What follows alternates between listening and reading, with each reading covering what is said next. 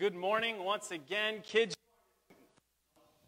Sorry, force of habit, my fault. All right, it's going to be a little bit of a learning curve. We'll make it work.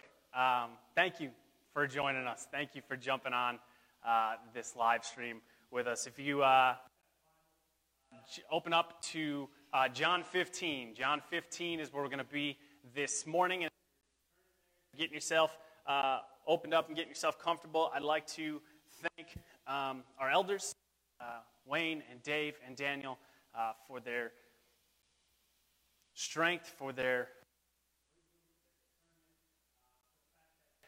I don't have to do this on my own, and, and just for uh, the unity amongst us that uh, in how to move forward and how to best figure out how to do this new season that we are in together.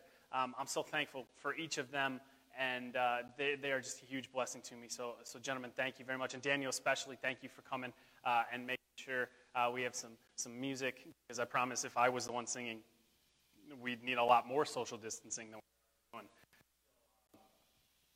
I said it last week. We are in a weird, strange kind of time. It is a little different. And, uh, but I'm thankful. I'm thankful for technology. I'm thankful for the willingness and the flexibility of everyone who calls this place home uh, to kind of just go with the flow as we find what this new rhythm of this new season is going to look like. Because this is not that normal, right? I mean, it's kind of normal for me. I come in on Saturday nights and I preach to an empty room, so this is not a big deal. For, like, it's weird here. Uh, in general, this is different. And it's going to take a little getting used to, and that's, that's okay because um, this is not the norm. This is not the usual. Things seem to be changing. But even with that, our God has not changed. Our God will not change.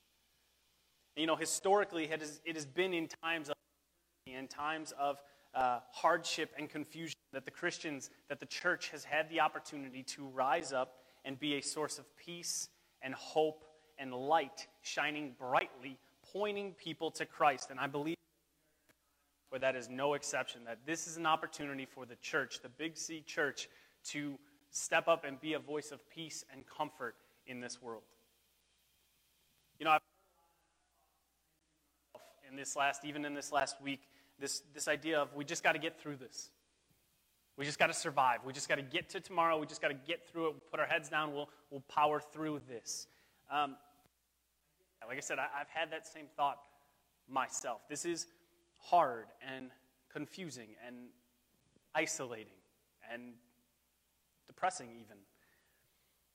There's this element of we endure, we need to press on and get through, but it can't be just that alone.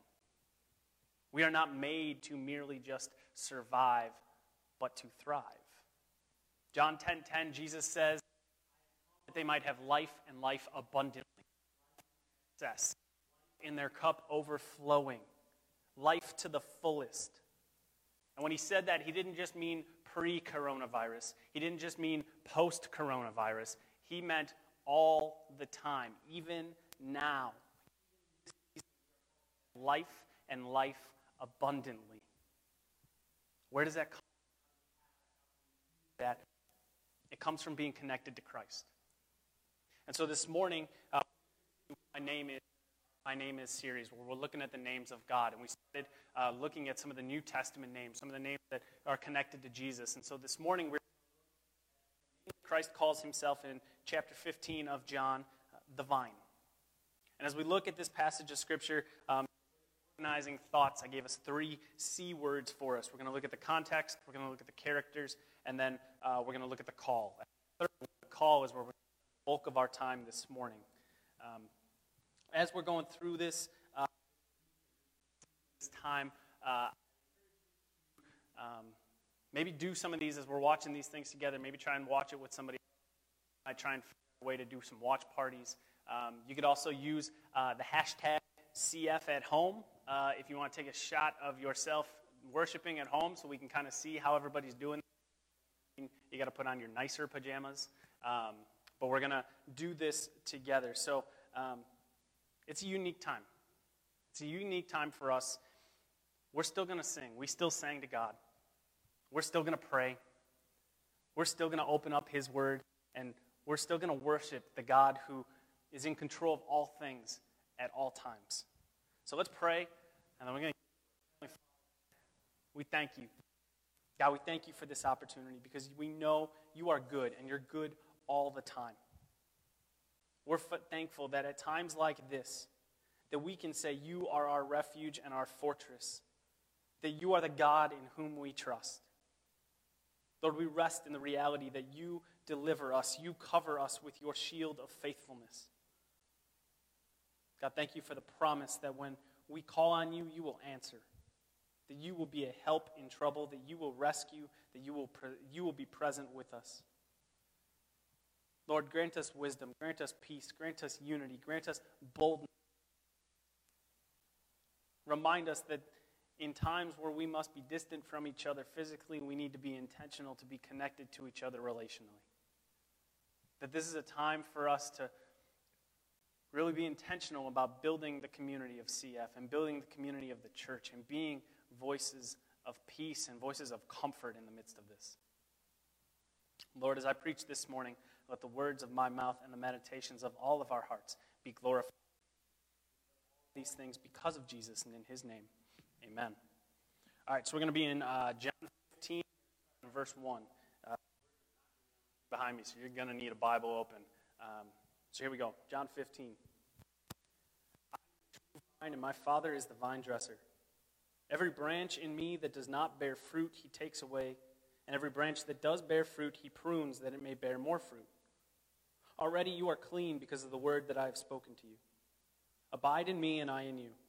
As the branch cannot bear fruit by itself unless it abides in the vine, neither can you unless you abide in me. I am the vine, you are the branches. Whoever abides in me and I in him, he it is that bears much fruit. For apart from me, you can do nothing. If anyone does not abide in me, he is thrown away like a branch and withers, and the branches are gathered, thrown into the fire, and burned. If you abide in me and my words abide in you, ask whatever you wish, and it will be done for you. By this my Father is glorified, that you bear much fruit, and so prove to be my disciples. As the Father has loved me, so have I loved you. Abide in my love. If you keep my commandments, you will abide in my love, just as I have kept my Father's commandments. Spoken to you, that my joy may be in you, and that your joy may be full.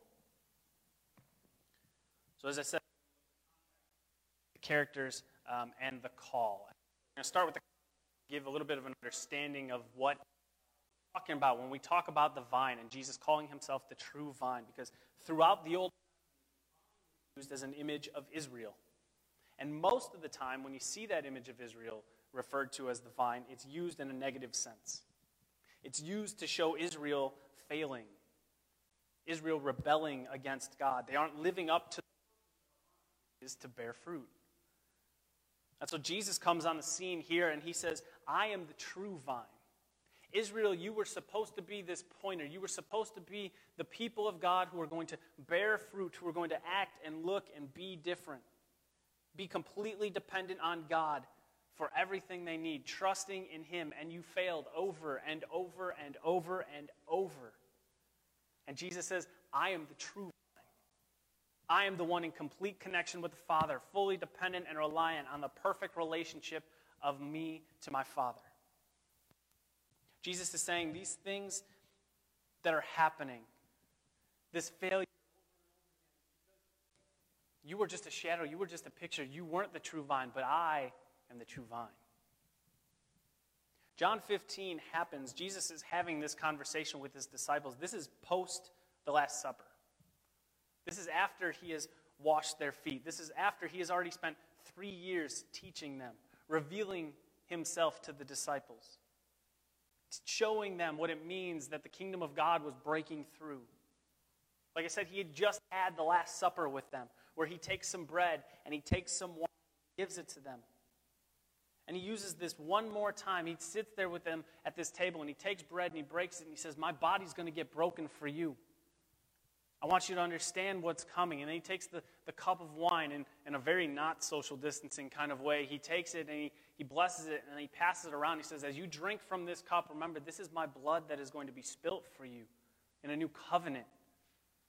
Jesus, the master teacher, constantly trying to use things, constantly taking every moment he can to try and help his disciples understand what was coming. And so it is after all of that where now he talks about the vine and the branch. And as he does so, the clock is ticking. Every moment, they are one moment closer to when he is going to be arrested, beaten, and executed. They're getting closer and closer, minute by minute, to when he. So Jesus says, Look, fellas, you're going to need to know this. You're going to need to know this. You're going to need to trust in this that I am the vine and you are the branches because it's about to get a little wacky. It's about to get a little unsettling for you. It's about to get a little uncomfortable for you. I need you to know what it means that I am the vine and you are the branches, and what it means to abide in me. Because for the disciples, their whole world is about to be turned down, and Jesus was trying to bring them comfort. Turned upside down and just like that. Amen, because Jesus is the can have comfort even in times of turmoil.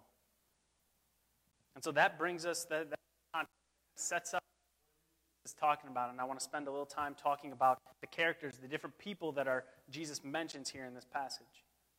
We have three different groups spoken about here. Number one is the vine dresser we see in verse 1. Jesus says, I am the true vine. We'll get to that. And he says, My Father is the vine dresser. Every branch in me that does not bear fruit, he takes away. And every branch that does bear fruit, he prunes that it may bear more fruit. God the Father is the vine dresser. It goes on to say, as I, as I read, that he's going to prune the branches. Any branch that does not bear fruit, the vine dresser takes away. And every branch that does bear fruit, he prunes it so that it would bear more fruit. The work of the vine dresser, making it growth in the branches. You prune the healthy. You cut away that which is weaker, that which is maybe not as strong not doing quite as well, so that the healthy branches, the healthy areas, can not only produce fruit, but bear more fruit, much fruit. And you get rid of the dead that is not bearing anything. You might say, well, connected to the vine, how, be, how can someone be connected to Christ but not be bearing fruit? Just be cut off and taken away. Well, at this point, as I said, Jesus is talking after the Last Supper. Jesus is speaking to 11 disciples, not 12. Why? Because Judas Iscariot has already bailed. He's already with the Roman guards, getting them ready to come and arrest Jesus. Judas was with Jesus for three years, and yet he wasn't truly abiding in Christ. There was no fruit there, no real growth there. Jesus is trying to show with this illustration that there are those who are going to claim they are with him. Those who are going to claim they're going to, that they are Christians, but if there is no fruit, the vine dresser will take care of that growing but need some help, those who need growing, need some space. Christ wants to see you grow and thrive and bear much fruit, as we'll talk about in a little bit.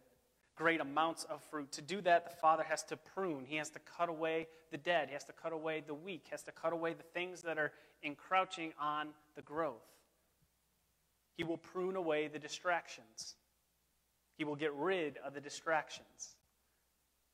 Again, anybody know anything about distractions getting taken away? In the last few weeks, we have seen things, a lot of things, pruned from our lives. So now we're just sitting at home making up games, throwing a ball at the wall, and making up games to try and pass the time in some cases. As I said before, though, in this time right now, we are not called just merely to survive, but to thrive.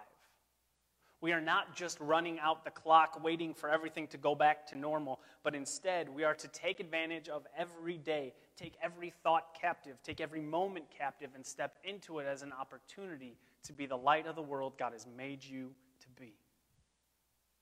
We have been given an opportunity here to bring peace, to engage not only with the world around us more in an intentional, different kind of way, but also to engage intentionally with our God, the God who made you and knows you and loves you. So I invite you and encourage you take advantage of the pruning that is happening. You've been given space to grow. So step into that space. Now we know growth and pruning, or as it says in verse 3, cleaning, when it says, Already you are clean because of the word I've spoken to you. Cleaning is another way of talking about pruning. He says, You are already made clean because it happens through the word of God. It is through the word of God that we are that pruning happens, that cleaning happens, that this transition happens. That means the means by which pruning or cleaning is done is by the word of God. Because the word of God condemns sin. It inspires holiness. It promotes growth. The disciples weren't perfect, but they knew truth and they were being pruned throughout their relationship with Jesus. Brothers and sisters, you know truth. And that truth is pruning, is growing you, is making you more and more like Him. And you can know it more. You can see more growth if you would get into the Word, if you will open up the Bible and let it do what it is made to do convict and transform and encourage and bring about growth, bring about you having the ability to bear fruit. Are you looking for peace right now?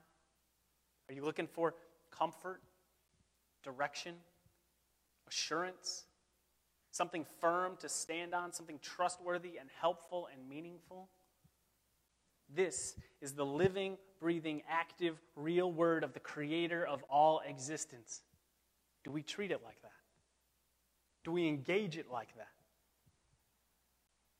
And so we see the vine dresser is doing a work to help us bear fruit. That's the first character person we see. The second one we see is the, the vine himself, Jesus. And we're going to come back to him throughout the rest of this time together. The vine himself is Jesus. He is the true vine, the better vine, the very source of life for the branches. We talked about that last week. We said that Jesus is the light and life. He is the very source of our Zoe, of our being, of our essence. He gave us life because He was there in the beginning when things were created. He is the source of life. Apart from Him, we can do nothing. We find our very beginning, our very source of existence in Him. And the third character we see mentioned here in these first few verses are the branches us. The ones dependent upon the vine, the ones who need a source, who need an external source of life, because we can't do this on our own. We can't make ourselves out of nothing. We needed a creator. We needed someone to make, form, and shape us. We need someone to give us essence, to give us our life, and that's what God did. We are the branches dependent upon Him. If you disconnect the branch from the vine, the branch withers and dies, not bearing any fruit, not doing the very thing it was made to do to bear fruit, to produce more life, to be a blessing to others. That can't happen if the branch is disconnected from the vine. The branch needs the vine for life and to be able to do what it was made to do. You were made to glorify God. That's your objective in this life, to glorify God. That happens through abiding in Him.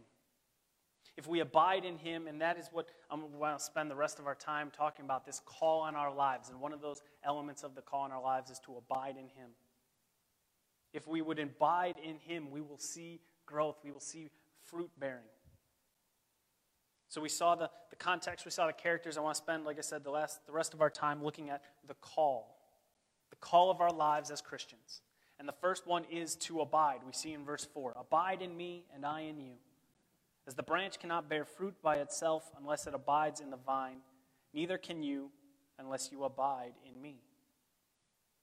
This word abide is mentioned 10 times between verses 4 and verse 11. As you're reading the Bible, as you're studying the Bible, a little, a little trick, a little thing to note is as you're reading the Bible, anytime something is repeated, it's important. If it's repeated in close proximity to itself, it's really important, okay? So repetition in small proximity, big importance. This word abide shows up 10 times in seven verses.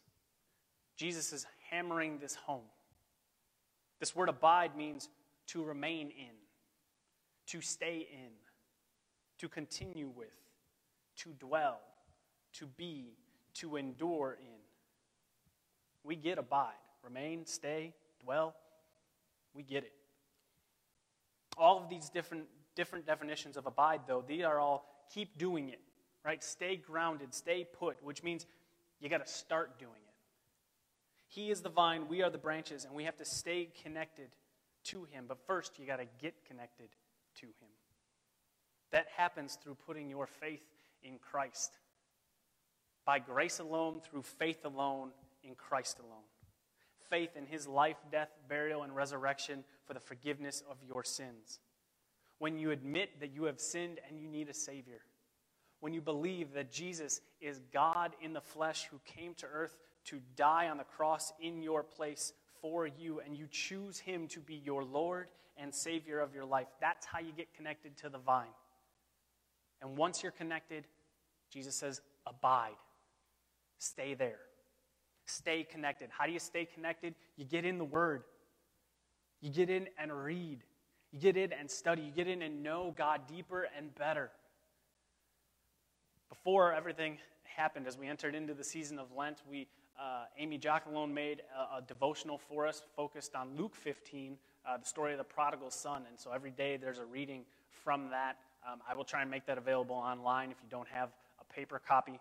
Um, we also have uh, the reading plan online. If you go in churchinroscoevillage.org and you go to the teaching section, there's a whole page dedicated about three years ago. We did a, a two year reading plan throughout the Bible, and that whole breakdown is still on our website. We did a sermon series on spiritual disciplines. All of those resources still on our website, leaving those up there, including how to study the Bible and, and tips and tricks for that. It's 2020. There are all kinds of resources online for you to be able to study the Bible, to help you get into the Word. Even with the many, many shutdowns that have happened, with everything kind of being put on hold for a while, you still have a screen to distract you. That screen can take you anywhere you want to go in 2020. And technology is a huge blessing in many, many ways. We're doing this right now because of technology. But I promise you, I promise you, and I'm sure some of you, like me, have experienced it. If you are not intentional with your time, you will lose yourself to mindless screen time. You have been given a chance one day, I don't know when, but one day, this time, this social distancing, this staying at home order, all of these things will be in the past. It'll be something we look back on. When you look back on that time, when you look back on this time right now, are you going to look back and say, man, I just killed a bunch of time streaming stuff on Netflix? I scrolled Instagram for hours upon hours. This is a time where you can grow. This is a time where you can take some steps that maybe you haven't had a chance to in the past. Now you can. And if reading the Bible is tough, if you're like, you know what, I just have trouble sitting and reading, um, there's audio Bibles all over the place. I'm a big fan of Streetlights. It's an app you can download on your phone um, where they do reading of the Bible, but they put it to music and they have a bunch of other resources on there. It's fantastic stuff. There's no reason you can't get in the Word.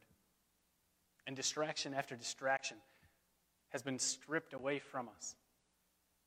You want to abide, you want to grow deeper in knowing Him, get in His Word because He's speaking to you.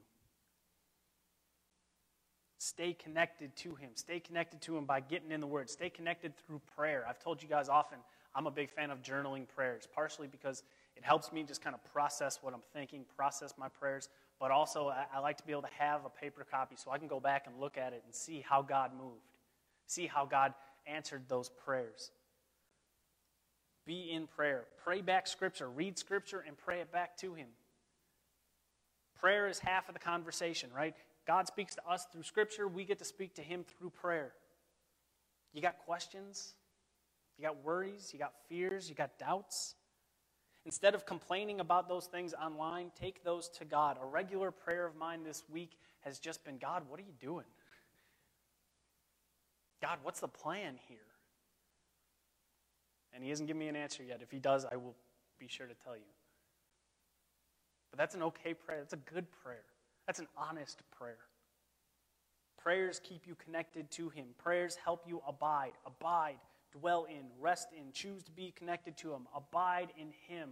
Jesus pushes hard on this point, and I want you to get it. Abide. Not only is it good and life giving for you, but none of the rest of the call, none of the rest of what he talks about in this passage can happen unless you are abiding.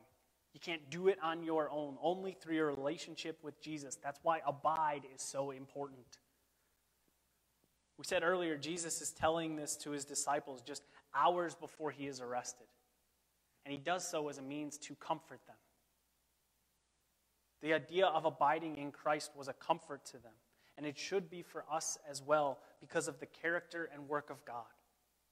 He is good, He's faithful, and He's holy and righteous and powerful. He is peace, He is trustworthy. He is so much more even than that.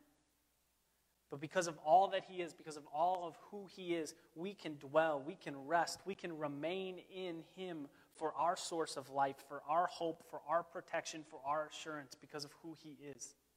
It is through your abiding in Him that you can then bear fruit. And that's the second call that we see is we are called to bear fruit.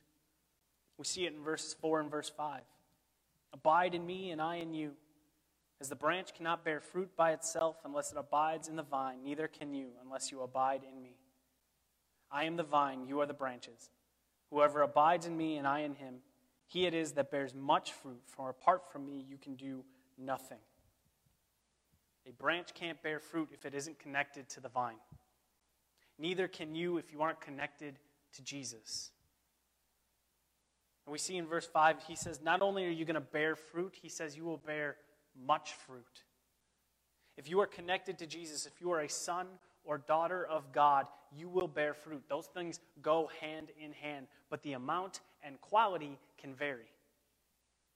So, what is fruit? What is it that we're talking about when we talk about bearing fruit?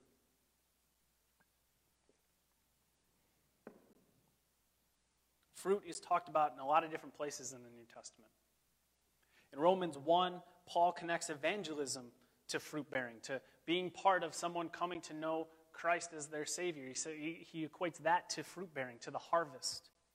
Later on in Romans 6, Paul writes about growing in holiness and obedience as being an example of fruit bearing. Even when we give, even when we tithe, that's, a, that's an element of fruit bearing. There are the verses in Galatians 5 that focus on the fruit of the Spirit, the manifestation of the Holy Spirit in our lives. See, to bear fruit is to allow the life that you receive from Christ to express itself in and through your thoughts, your words, and your actions. Really, we're talking about your Christ likeness. How are you representing Christ to the world? How are you growing in being more and more like Christ? Specifically, then, this is talking a lot about the engagement with people in our lives. Jesus kind of focuses in on the idea and the concept of love. Check out verse 9. As the Father has loved me, so have I loved you. Abide in my love. If you keep my commandments, you will abide in my love, just as I have kept my Father's commandments and abide in his love. Abide in the love of Christ. Dwell in it. Rest in it. Be grounded in it. Embrace it. Experience it. And Jesus says, if you keep his commandments, you will abide in his love. You will dwell in his love. Well, what commandments? We didn't read it, but if you keep reading after verse 11, verse 12, he tells you straight up, This is my commandment, that you love one another as I have loved you. It's to love. To bear fruit is to love one another, is to love like Christ loves, sacrificially, unconditionally.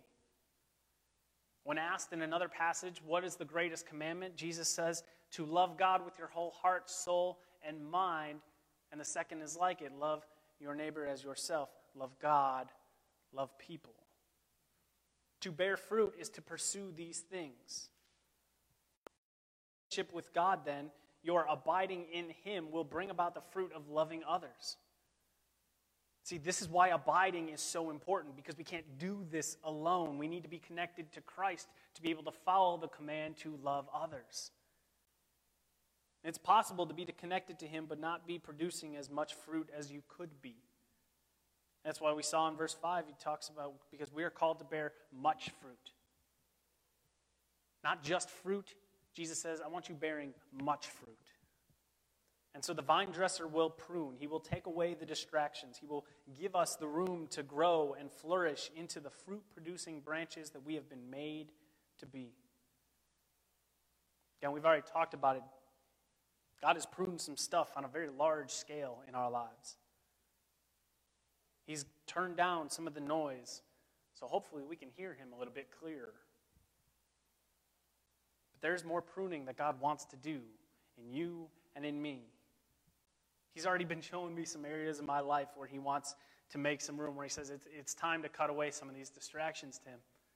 It's time for you to grow in some of these areas because you're producing fruit, but not as much fruit as you could be. There are some places he wants to prune to let me grow.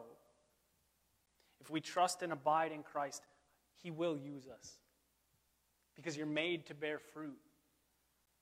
So even now, as we are socially distant, that doesn't mean we have to be socially disconnected. Just because things are different than even how they were a week ago, that doesn't mean we don't show love to others. If anything, this is a chance for us. You can go through your phone. Who needs a text? Who needs a check in? Who haven't you touched base with in a long, long time?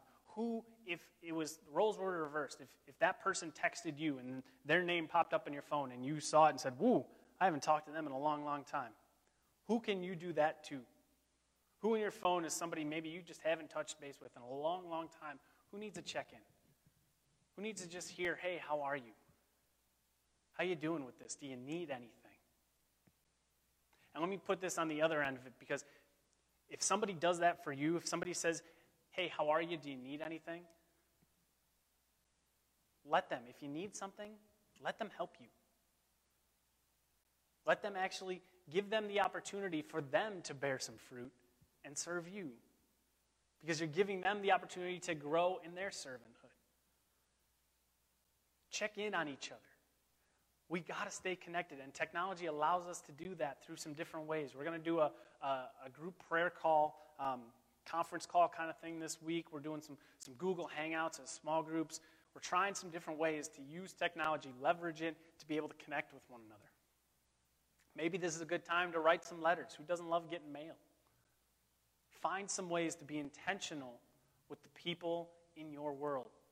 Don't let them just fall to the wayside, but be connected to one another. I believe God is going to do and is doing a whole lot through this situation. And I think one of the many things he's going to do is he's going to cause the Big C church to really evaluate how are we at being the church? Are we actually his hands and feet as we claim to be? Are we actually the living stones that it says in 1 Peter? Are we living as the lights of the lights of the world shining brightly pointing people to Christ? Are we actually doing these things? Because this might be a time where we evaluate ourselves as a church and say, there's some areas we can grow in. And now we got some opportunities and some intentionality to be able to do that. I promise you, if you are a believer, if you have put your faith in Christ, God has something for you in this season. He will use you if you are willing to be used. He will help you to bear much fruit. Even now, in this season, we can bear fruit, but we can't do it apart from Jesus. Look at verse 8 with me. Jesus says, By this my Father is glorified, that you bear much fruit, and so prove to be my disciples. When you bear fruit, when you are loving and serving others, when you are living into growing and becoming more and more Christ like, you are glorifying God. And that's what you're made to do. So when you're doing what you, made, what you are made to do, you are living into the very essence, the very goal of your life to glorify God.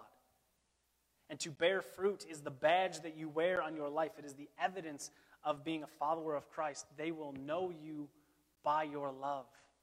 They will know you by how you treat others. They will know you by how you interact with the world, especially in times like this.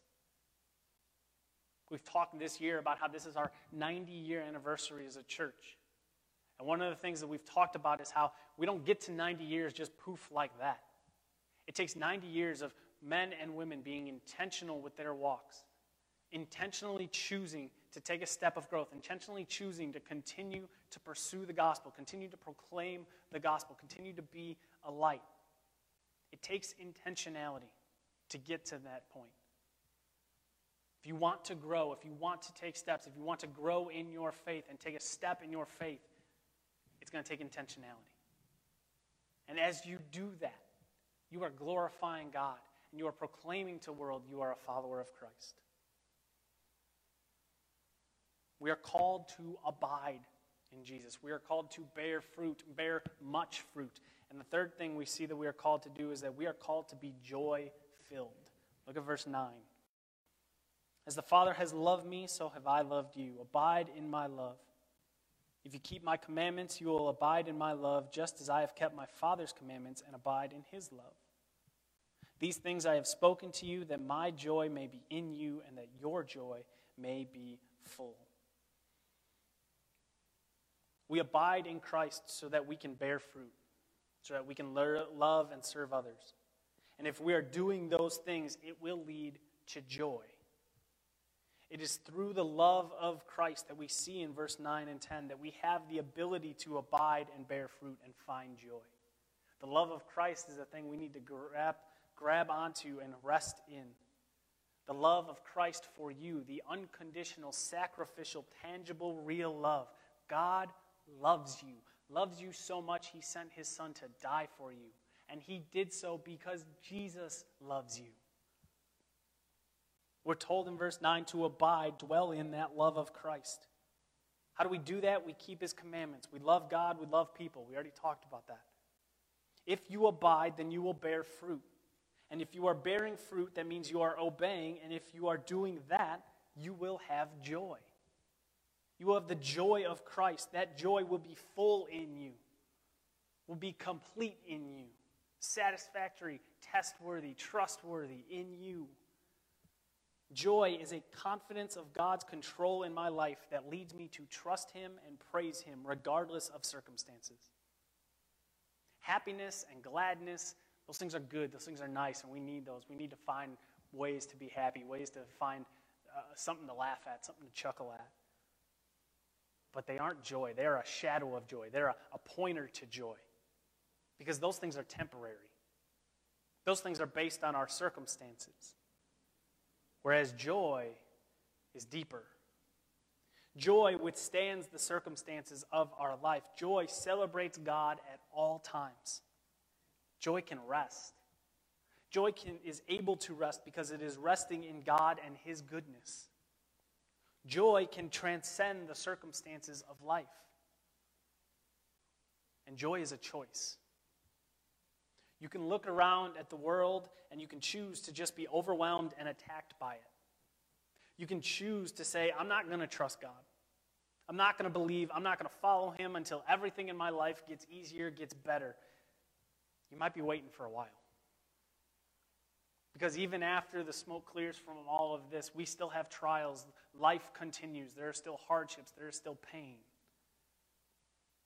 So, yeah, you could sit and say, until my life gets much easier, I'm putting God to the side. Or you can choose to have joy here and now, the confidence in God's control in your life that allows you to trust Him and praise Him regardless of what's going on. Now, I'm not trying to minimize. I'm not trying to minimize your pain. I would never tell you your pain isn't real, that it doesn't hurt, that your suffering isn't real. But just because you are a Christian doesn't mean you will avoid hardship and pain. Right? How does it end for Jesus? Jesus ends up on a cross, executed. But your suffering, your pain, it doesn't have to debilitate you. It doesn't have to destroy you. Paul tells us in Philippians, rejoice in the Lord always. Again, I say rejoice. He's writing that from a prison cell, locked up not knowing whether or not tomorrow was going to be his last day on earth. And in doing that, he tells the church, rejoice. Rejoice always, because Paul was not going to let his circumstances dictate his joy. We cannot let our circumstances dictate our joy because your circumstances are going to try and steal your joy. And ultimately, your joy needs to come in response to God. Joy is a choice. It is a response to God, a response to his character, to his actions, to his promises. A few weeks ago, we studied the name Jehovah Shalom, the Lord our peace. I said, My hope and prayer at that time is that we would come to know enough about God, both intellectually and experientially, that when you run into trials and hardship, that you would have peace. That you would know who God is, not just facts and figures about who God is, but know Him intimately and be able to trust and rest in Him. At whatever level you may know Him, that you would be able to be confident in who God is. Here now, we find ourselves at a time where we need to rely on, rest in, trust who God is. And as we do that, we not only find comfort and security and peace and rest, we will find that there is more and more of Him to be known. There's always more of Him to know, more deeper to get into that relationship. As we learn His characters, as we, His character, as we see Him in action, we understand those promises He made. We grow more and more confident in Him. We grow deeper and deeper in abiding in Him, in dwelling in our relationship with Him. And as we do that, we will bear fruit, even much fruit. Not because we are all that impressive, not because we're able to do something on our own, but because the very source of life is the one we are abiding in the vine. The vine delivers to us all that we could possibly need to live the life we have been called to live, to love and serve others. Branches don't bear fruit to nourish the branch, the fruit nourishes others. And in every piece of fruit are seeds to be able to continue to reproduce more and more fruit. Jesus is the true vine. He is the source of life, comfort, and truth.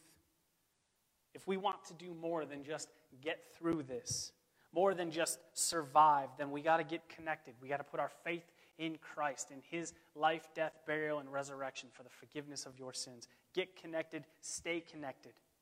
Pursue Him like you would any other relationship. You want any relationship in your life to grow and to be thriving, you got to check in, you got to have conversation, you have to be intentional. Be intentional with your relationship with Christ. And as we are staying connected, He will produce fruit in us and He will fill us with joy. He is doing the work. We just need to abide in Him.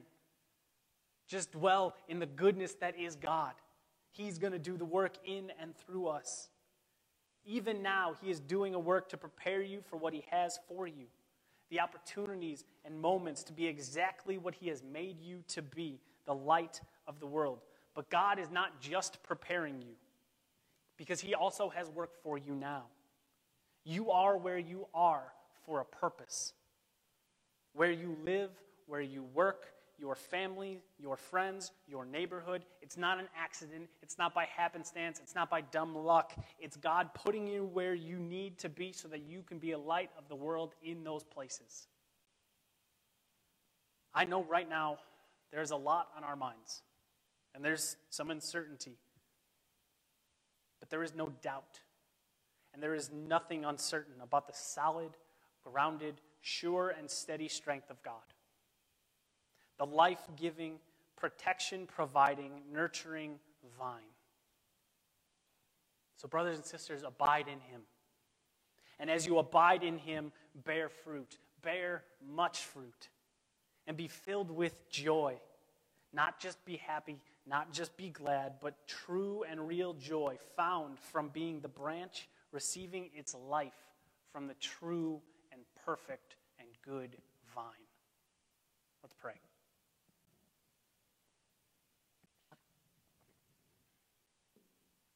Heavenly Father, we thank you for today. We thank you for your word.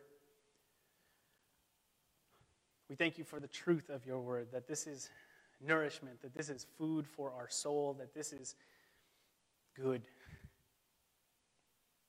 God, we thank you and praise you for not being distant or disconnected, but intimately involved, intimately connected to who we are, to what we are doing, what we are going through in this life. God, as we seek to know you more, to understand you more, Lord, I, I pray that you would, Lord, I pray that you would reveal yourself to us. God, I pray that you would show up. God, you tell us if we knock, you'll answer the door. If we seek you, you will be found. And so, God, I ask that during this time, as we seek, as we knock, that you would reveal yourself. And Lord, I realize that not everyone is just stuck at home, that we have people, even in our own community, that are on the front lines, that are going to work every day, that are essential, that are a source of life and hope and peace for a lot of people. Lord, give them strength, give them endurance, give them the boldness to continue to be that light. Help those of us who aren't in that position. Help us to be an, an encouragement and a source of uh, a source of friendship and rest for those. Lord, I pray for anyone that is doesn't know you, who is lost and confused and scared and trying to figure this all out on their own. Lord, I, I, I pray that they would come to know you this morning, right now that they would admit that they can't do this on their own, that they would believe that Jesus is exactly who he said he was God in the flesh. That they would believe that his death on the cross paid the penalty for their sins, that he died in their place and he rose again, defeating sin and death and hell and the grave. That they would choose to put their faith in him for the forgiveness of their sins, that they would choose him as their Lord and Savior. Lord, grant to us that peace that surpasses all understanding, that we might be the lights of the world that you have made us to be. We pray all of these things because of Jesus and in his name. Amen.